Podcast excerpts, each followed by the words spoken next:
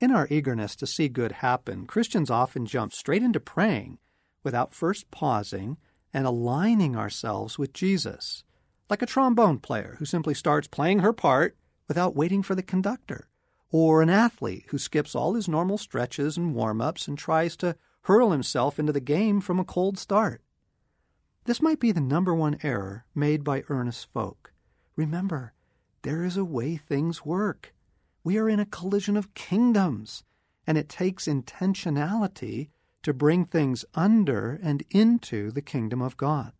The act of consecration is the fresh act of dedicating yourself or your home, a relationship, a job, your sexuality, whatever needs God's grace, deliberately and intentionally to Jesus, bringing it fully into his kingdom and under his rule.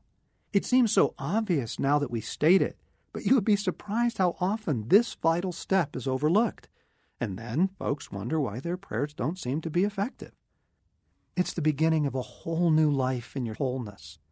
Anywhere and everywhere you want to experience the fullness of God's protection and provision, the life and goodness of the kingdom of God, it will help you to consecrate whatever is in question.